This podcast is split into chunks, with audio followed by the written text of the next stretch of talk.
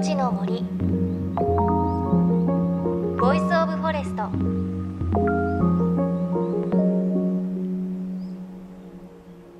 おはようございます。高橋真理恵です。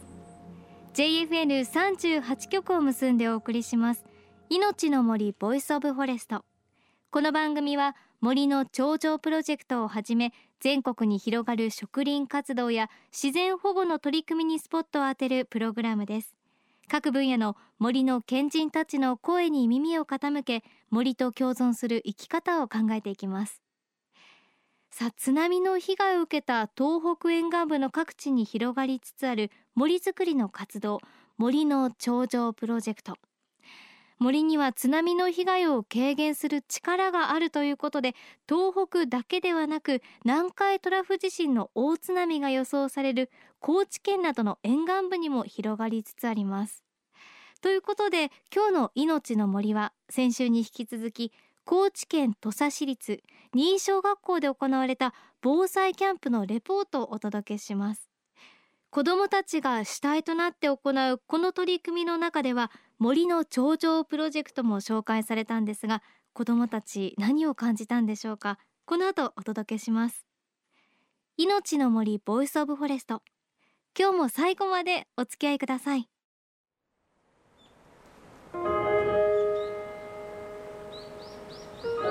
命の森 Voice of Forest。熱くたって我慢すれば。簡単に火ついた？えーっとねかあの人がね 一発でつけた。ほんでふーふーってみんなでやってねついた。楽しい。じゃん。いい音。いい音。まだやね。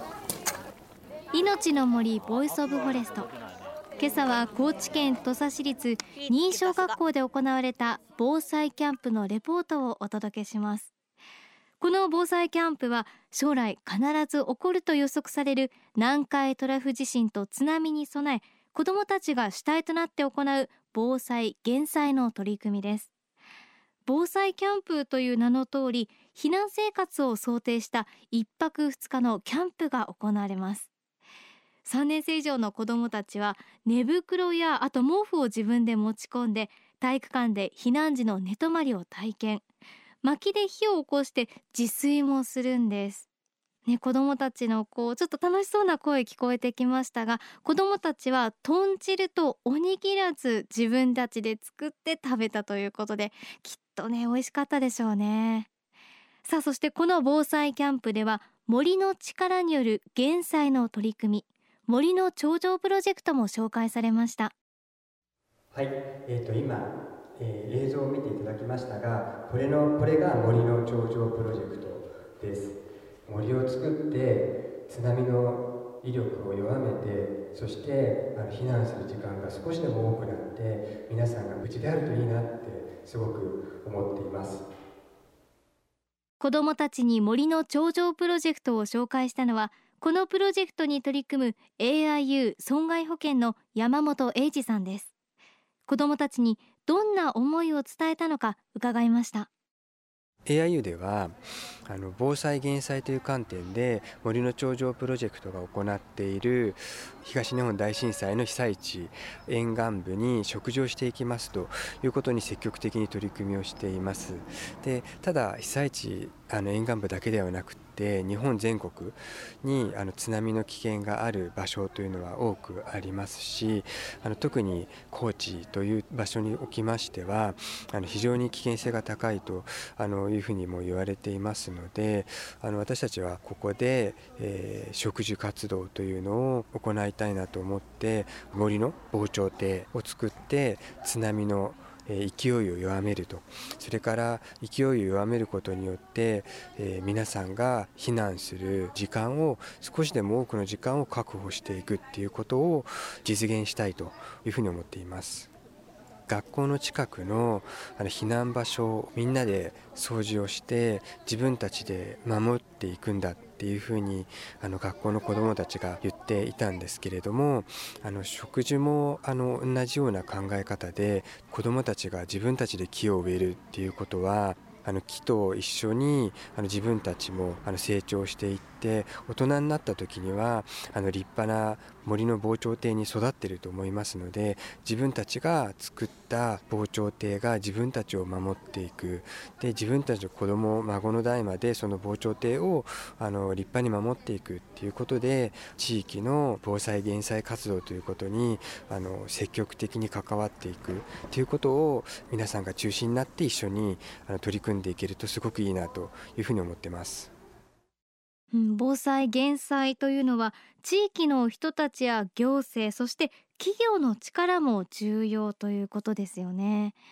そして子どもたちは高知市のジオラマで津波の様子を目で見て確認できるシミュレーション版による説明も受けました。今から有吉さんに、えー、津波シミュレーション版の説明をしてもらいます。よろしくお願いします。はいよろしくお願いしますえー、これはね津波のシミュレーション版といいまして高知県の高知の中心部に実際地震が起きて津波が来たらどんなふうになるかというのがちょっと目で見えるようにね1万分の1の大きさで作ってます、えー、高知駅が真ん中になります。播磨屋橋があってイオンがあって高知城がその辺にあります。で大体高知県庁ぐらいまでは津波が浸水するって言われてますので、まあ、ちょっとそのイメージをね見てもらえばと思います。じゃあちょっと動かしてみますね。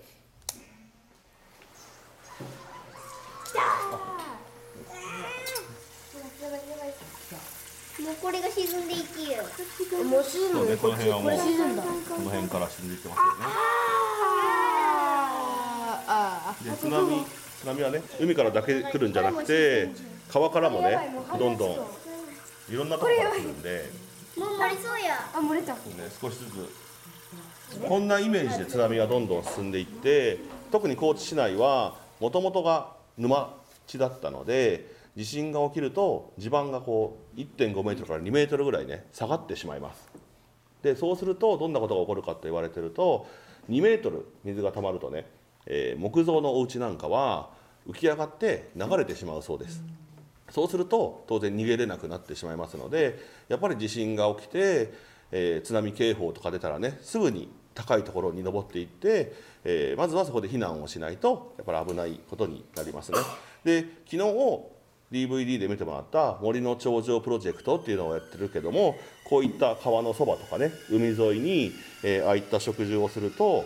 津波の到達するのが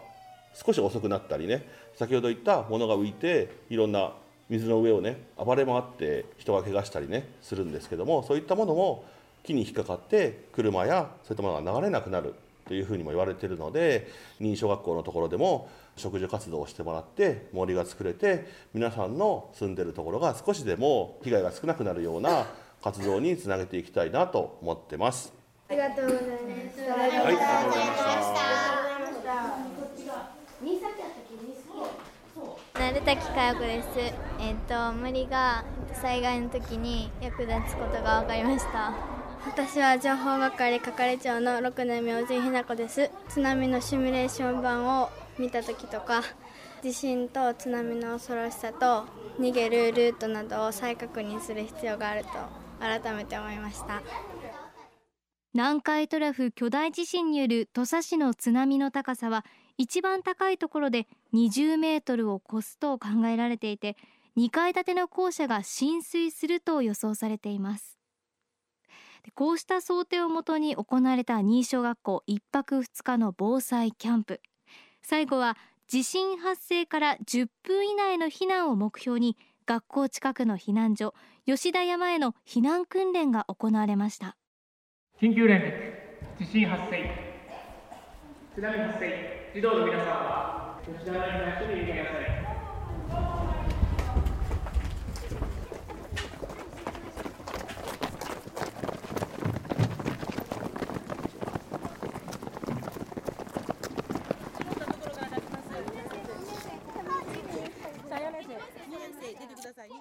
子どもたちは自分で作る自分たちが作る防災キャンプっていうので7月の14日から本当によく計画も立て具体的な準備も進め2日間もあのよく進めてくれたと思います。またその子どもであっても一市民でありこの新地区に貢献できるっていうことをこのキャンプを通して実感できたんじゃないかなと思うので、まあ、未来の防災の担い手と言ってきたんですけどもう実際今今子どもたちもそれができる力も少しずつ蓄えてるんじゃないかなと思うので1年ごとこう子どもたち卒業していきますけれどもぜひ中学校や高校進んでもこの学習をもとにまずこう自分のふるさとである新を大事に思い、ね、学習を続けてもらいたいなと思いますね。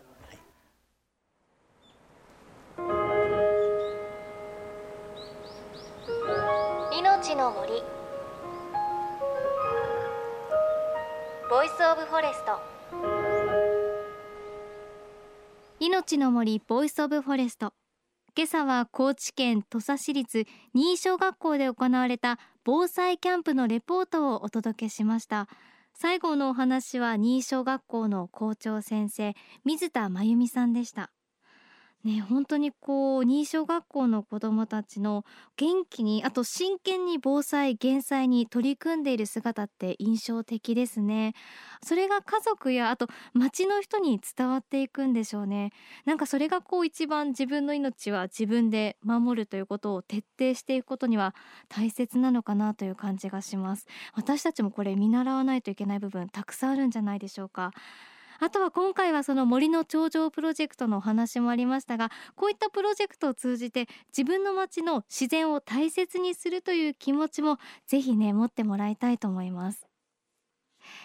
そして JFN38 局では東日本大震災で被災した沿岸部に津波から命を守る森の防潮堤を作る瓦礫を生かす森の頂上プロジェクトを支援する募金を受け付けています。この森の頂上プロジェクトに取り組んでいる AIU 損害保険株式会社では中小企業を地震津波などの災害や事故から守る損害保険のラインナップビジネスガードを提供しています。AIU ではこのビジネスガードの新規契約企業1社に対してどんぐりの苗木1本を植樹する活動を行い被災地の復興日本全国の防災減災と環境保全に取り組んでいます。森の長城プロジェクトについてはこの番組のブログをご覧ください。また番組ではあなたの身近な森についてもメッセージをお待ちしています。メッセージは番組ウェブサイトからお寄せください。命の森 Voice of Forest。お相手は高橋真理恵でした。の森の木の森。ボイスオブフォレスト。